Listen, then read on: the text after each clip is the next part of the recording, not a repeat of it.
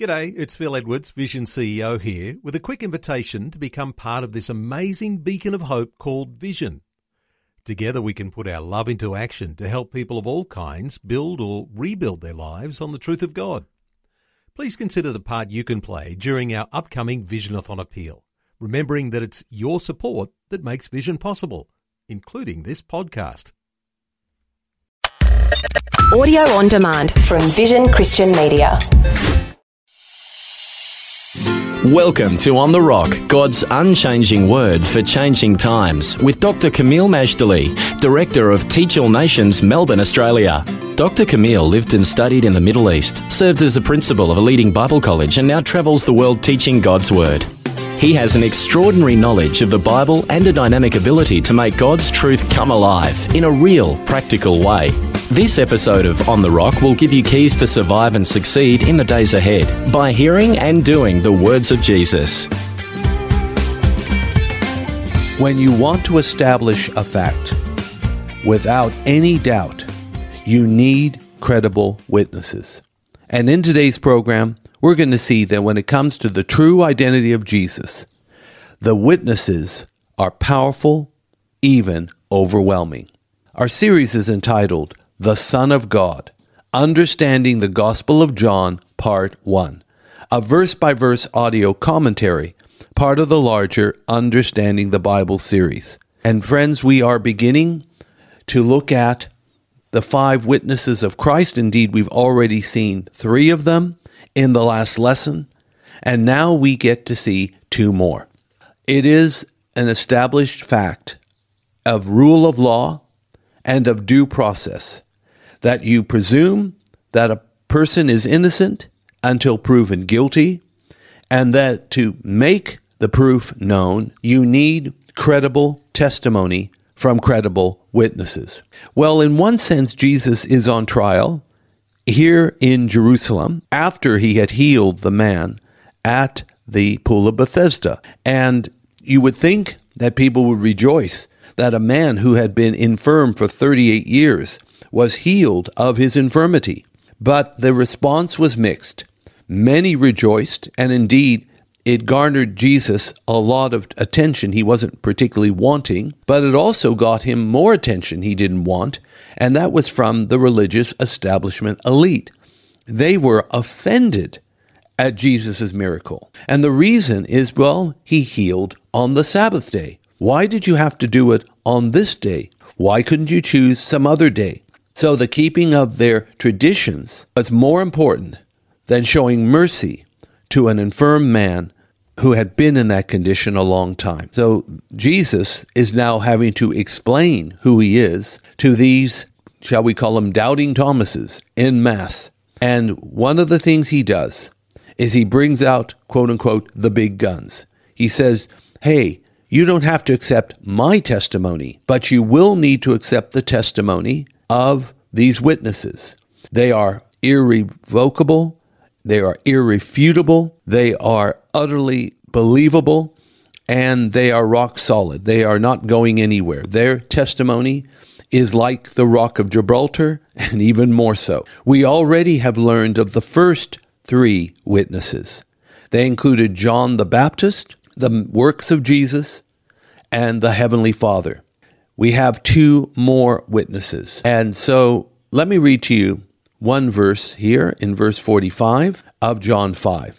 Do not think that I will accuse you to the Father. There is one that accuseth you, even Moses, in whom ye trust. What Jesus is doing is he's taking the very person that these people use as their leader and role model and saying he is going to be your accuser in the last days. But he's not just going to be their accuser, He's going to do something else. Moses is going to testify of Jesus. In fact, basically, Moses does testify of Jesus. And we're going to learn more of that testimony, particularly in Deuteronomy 18, verses 15 to 18. That is one of his clearest testimonies of Jesus that we have imaginable. But of course, there will be more. So in this lesson, Jesus is going to speak about the principle of searching the scriptures. And remember, we're going to encourage this practice very much. Searching the scriptures is where you're going to find God in general and Jesus in particular, especially even the Old Testament. One would think you will discover Jesus in the New Testament, where he is spoken of very clearly and plainly, but also he is found very much so in the Old Testament. That's why the Old Testament is part of the Christian Bible, because of this wonderful testimony. But there is more. The fact is, they are going to seek honor from men, but they do not have the love of God in their hearts. They're going to also encounter Moses, and instead of Moses patting on the back and saying, Isn't that wonderful? You have all these great traditions of men. Moses won't do anything of the kind. He will be even more a stark accuser of them than Jesus himself. It's time to read the entire portion from John chapter 5, verses 39 to 47. Our lesson is called Two More of the Witnesses of Christ. And the reference again is John chapter 5, 39 to 47. Let's listen carefully because this is God's Word. Search the Scriptures, for in them ye think ye have eternal life, and they are they which testify of me and ye will not come to me that ye might have life. I receive not honor from men, but I know you, that ye have not the love of God in you. I am come in my Father's name, and ye receive me not. If another shall come in his own name, him ye will receive. How can you believe, which receive honor one of another, and seek not the honor that cometh from God only? Do not think that I will accuse you to the Father. There is one that accuseth you, even Moses, in whom ye trust. For had ye believed Moses, ye would have believed me, for he wrote of me. But if you believe not his writings, how shall ye believe my words? Our reference is John chapter 5, verses 39 to 47, and our lesson is called Two More of the Witnesses of Christ. Well, friends, this all begins with verse 39. Search the scriptures. Friends, I want to encourage you. This is one of the healthiest things you can do. Make yourself at home in the Word of God. It is a lamp to your feet, it is a light to your path. When you search the scriptures, you're going to discover far more than you realize. There is something very transformational about reading and studying the Bible, the Holy Scriptures. We cannot fully explain it because it's a God thing. But we believe, first of all, that the Scriptures are God's Word. We don't believe they merely contain the Word of God. We believe they are the Word of God. Every Word of God is pure. Says Proverbs 30, verse 5. Every Word of God.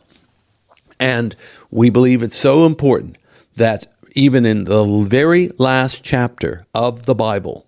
That's Revelation chapter 22. And this is after hearing about the glories of the New Jerusalem and the eternal state. That there is a solemn warning not to add or subtract from the Word of God, the testimony of the prophecy.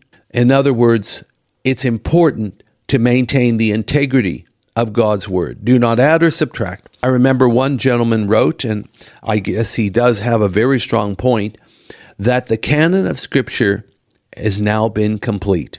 We do not add, we do not subtract. And if, for some reason, we were to discover a lost epistle from the Apostle Paul, it's too late. You cannot add any more to Scripture. It is a complete unit, line upon line, precept upon precept, word upon word. So, because we believe it's God's word, number one, it has authority that unlike any other piece of literature. The second thing is that Scripture inspires faith. It is written in Romans chapter 10, verse 17, that faith comes by hearing, and hearing comes from the Word of God. Therefore, we need to let faith rise up in our hearts as we read what is written. I often share about my own testimony. I do have people come to me from time to time and want to know how I came to faith because I was from a very wonderful yet unchurched Arab American family. Well, I came to faith thanks to the scripture. I'm 15 years old. I'm looking for God. I'm not sure where to go or who to turn to, but I discover on the family bookshelf the Gideon's Bible. And I took the Bible off the shelf and I began to read it and read it till I came to saving faith. It indeed was the pure seed, engrafted word in my heart that was able to save the soul. I share this a lot, and I feel that we continue to need to share it wherever we go in this ministry. So we search the scriptures because they lead to the path of God, of Christ, of the gospel, of everlasting life. Now, in John 5 39 and 40, the religious leaders who were questioning Jesus, were doubtful of Jesus, even offended at Jesus because he had the audacity to heal a lame man at the pool of Bethesda on the Sabbath day. These people did have some grasp of the scriptures. They searched them, scrutinized them, analyzed them, thinking that in them they would find life. Now, by the way, even in modern times, and I say modern meaning the first few centuries before ours 17th century, 18th century, 19th century, 20th century there were scholars who searched the scriptures. Some of them were believers and some of them were not. Some of them thought they were Christians, but clearly they were not Christians. They did not have saving faith. They did not have the faith that we earnestly contend to, according to the Epistle of Jude. But every word of the Bible has been put under the microscope, and still the Bible stays strong. I've shared this before, it's worth sharing again. The Bible has withstood all the scrutiny, all the criticism, all the intellectualism, all the heinous and vicious opposition that the devil inspires in certain people. The Bible has withstood all that and it's still standing because, after all, heaven and earth will pass away, but God's word abides forever. So these religious leaders were searching the scriptures thinking they would find eternal life. They were on the right track. However, they were totally blinded to the fact that scripture points to Jesus of Nazareth. Scripture is not an end in itself, it is a compass, it is a guide, it is a mirror, it is an arrow pointing to the one and only one who is able to forgive our sins and give us eternal life. That is Christ Himself. So they rejected the testimony of Scripture regarding the true identity of Jesus of Nazareth. These people were so enamored by their own interpretations and traditions. That's why their failure to come to Christ, who is the centerpiece of Scripture, precluded them from receiving the gift of eternal life. And that, friends, is a very, very high price to pay. After all, if we're only reading the Scripture for literature, or reading it to find fault, or we are blinded to its message, it's like being afflicted with great thirst. You are right next to the source of water, but because you cannot see that source of water as for what it is, you become more thirsty and you even perish right next to the font where the water comes out. Honor from man. John 5 41. Christ does not eat, need honor from people. No one is doing him a favor by following him, believing in him, doing what he says. We need him. He does not need us. We need to honor him. He does not need to honor us. However, the good news is those who honor God, God will return the favor. But he doesn't owe it to us. But we owe him everything. We owe him life, breath, health, grace, strength. And that's just in the natural. When it comes to the spiritual, we owe him just as much, if not more so. Then John 5 42. It says, But I know you, that you have not the love of God in you. Though they don't know Christ, Christ knows them. And one of the things he knows is what's in their heart. And their hearts were devoid of the love of God. No wonder they were missing the mark, missing the boat, missing the open door, missing their opportunity to have eternal life.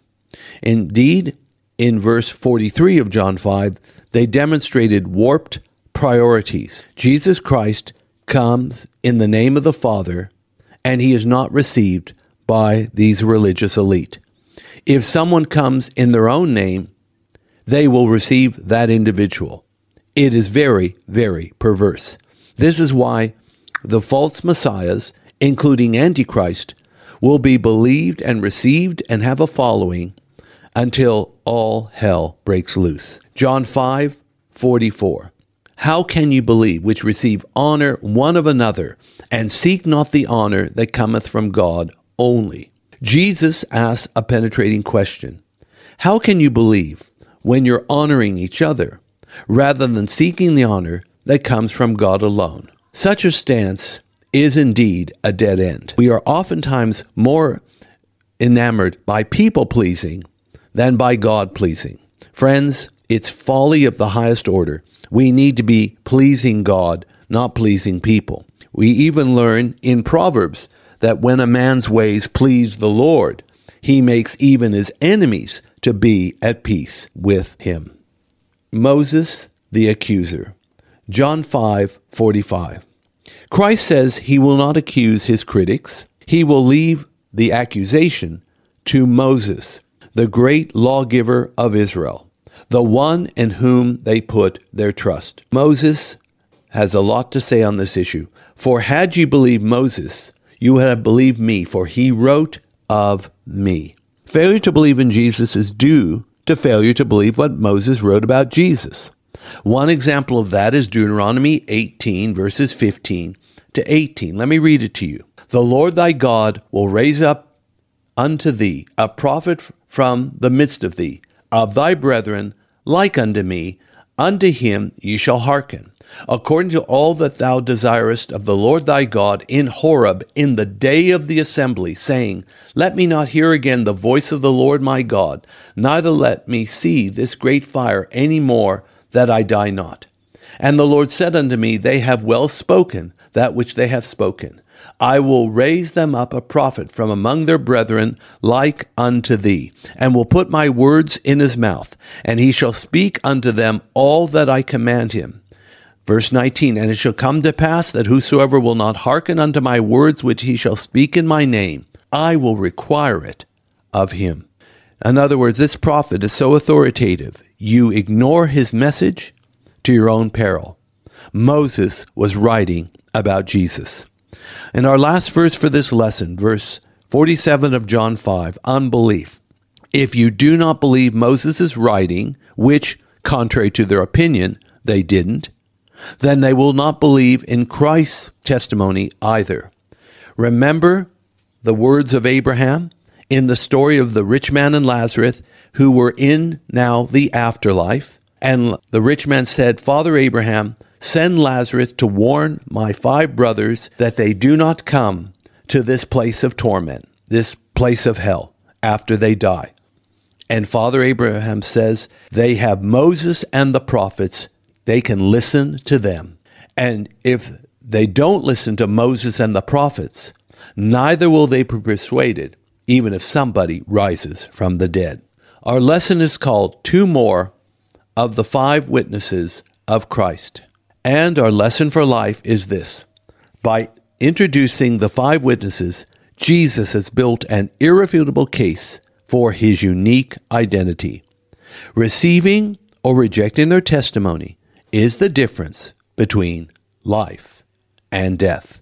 Remember to visit us at our Facebook page, Teach All Nations, Education, and thank you for liking our page. Also, go to our homepage to subscribe to the free monthly Issachar Teaching e letter.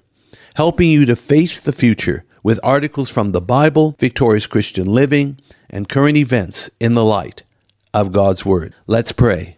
Heavenly Father, thank you for the five witnesses. We believe and we receive what they say, and we know that by doing so, we have eternal life and abundant life through Christ Jesus the Lord. Amen. Today's On the Rock was brought to you by Teach All Nations. If you would like more information about this ministry, to download podcasts, view our online store, attend special events, sign up for our teaching newsletter, make a donation to support this ministry, or to invite Dr. Kameel to speak, log on to www.tan.org.au or write to us at Post Office Box 493, Mount Waverley 3149. Thanks for taking time to listen to this audio on demand from Vision Christian Media. To find out more about us, go to vision.org.au.